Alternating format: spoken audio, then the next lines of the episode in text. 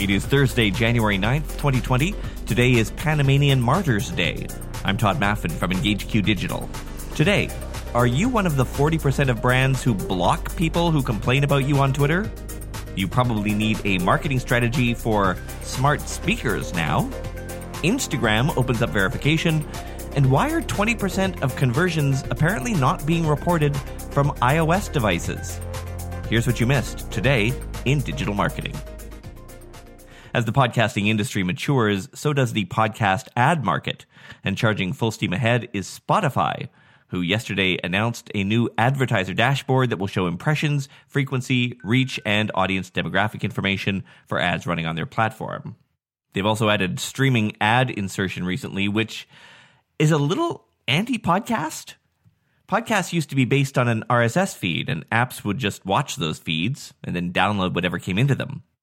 But Spotify's, let's call it, let's just stream it live approach has some advantages, notably knowing how people interact with the podcast, where they pause it, what they skip through, what they play back, all data that you really can't get with the download distribution model. But something nobody's really talking about is that this streaming model could also prevent people from skipping ads. Or perhaps we'll see you skip after six seconds, like on YouTube. Again, not something that's possible with the way podcasts are mostly handled today. Does your brand's marketing strategy include a way to reach people on smart speakers in the home? Maybe it's time to add that in. A new study has found that one in four American adults owns a smart speaker. That number again, one in four. It estimates now 157 million of these devices in homes across just the US. Amazon said last month was a quote record holiday season for Amazon devices and Alexa and sold millions more Amazon devices compared to last year. For its part, Google didn't release their numbers, but quoting Marketing Land, overall increased sales appear to be validated in extrapolated ownership data from NPR and Edison Research in their latest smart audio report.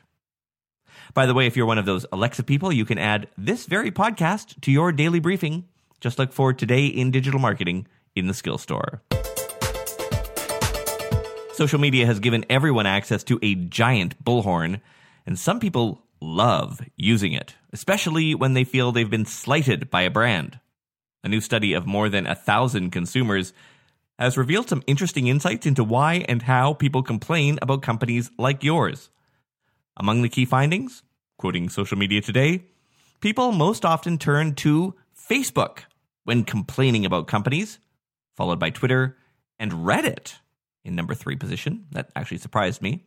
Compared to Facebook, Twitter users have a higher likelihood of receiving same day responses from a customer service representative or business owner, and two in five respondents who vented negatively about a brand online were eventually blocked by the company on social media. Two out of five. That one stunned me. At our agency, we handle engagement and moderation for large brands, everything from airlines to hotel chains to shopping malls. I don't think we've ever once blocked someone on Twitter. Not once. That said, I guess I shouldn't be too surprised.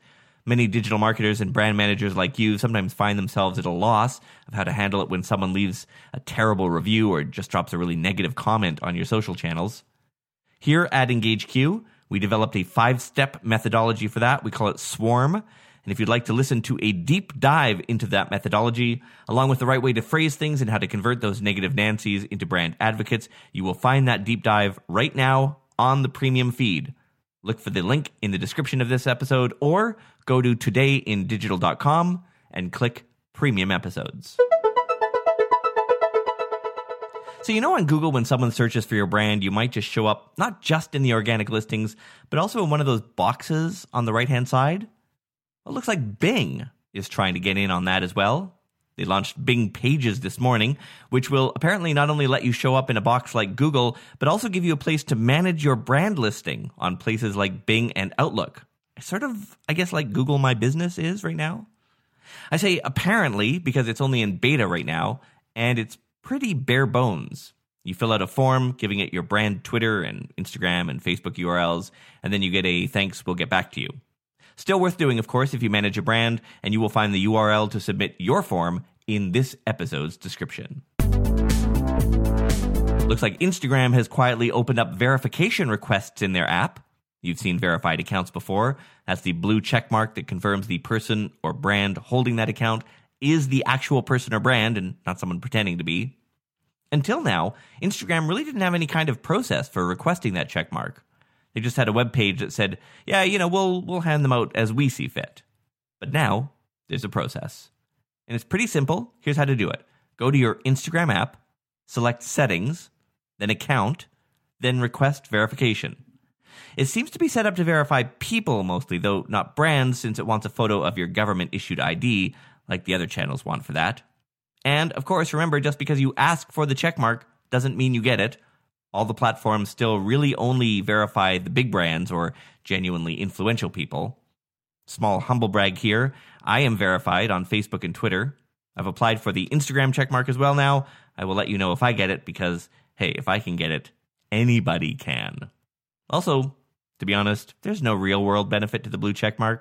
The only thing that changed for me now is I get about a dozen Twitter DMs a week from very nice Indian men asking me how they can get verified too. All right, here comes the lightning round.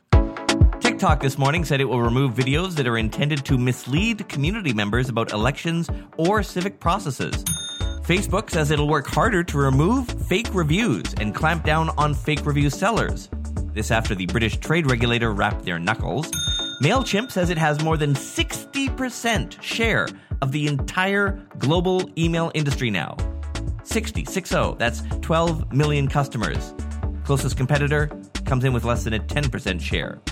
Lululemon has named a former Nike executive to a role they call Chief Brand Officer.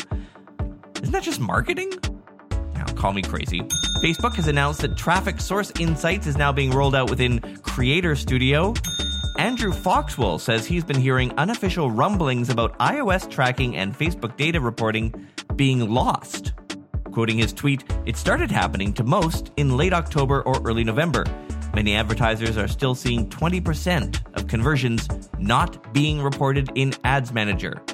You can jump in on his thread on Twitter if you're seeing the same thing. HubSpot has added revenue attribution reporting, A B testing, partitioning, and account based marketing tools to its platform.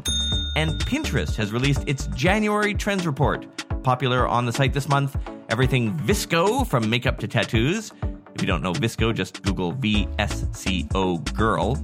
Also, sweaters and jackets for pets, financial wellness, and gender neutral nurseries. By the way, some of you were asking if I stream my video game play, and the answer is yeah, sometimes. You can find me on Mixer if you want. My username is Happy Radio Guy. I will warn you now, statistically speaking, 82% of my gameplay is me yelling at Genjis who dash across the map and then expect me to leave our whole team to top them up on heals. Also, profanity. Lots of profanity. If you value a daily digital marketing news show, please take a moment to review this podcast. You'll find instructions at ratethispodcast.com slash today.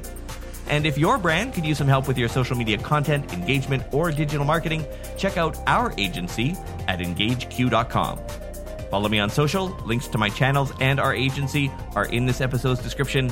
I'm Todd Maffin. See you tomorrow. Eat Malacca for the money, Wicca for the show, fabrics to get ready, baby, rattan to go. For the ones who work hard to ensure their crew can always go the extra mile, and the ones who get in early so everyone can go home on time, there's Grainger, offering professional grade supplies backed by product experts so you can quickly and easily find what you need. Plus, you can count on access to a committed team ready to go the extra mile for you. Call, clickgrainger.com, or just stop by. Grainger, for the ones who get it done.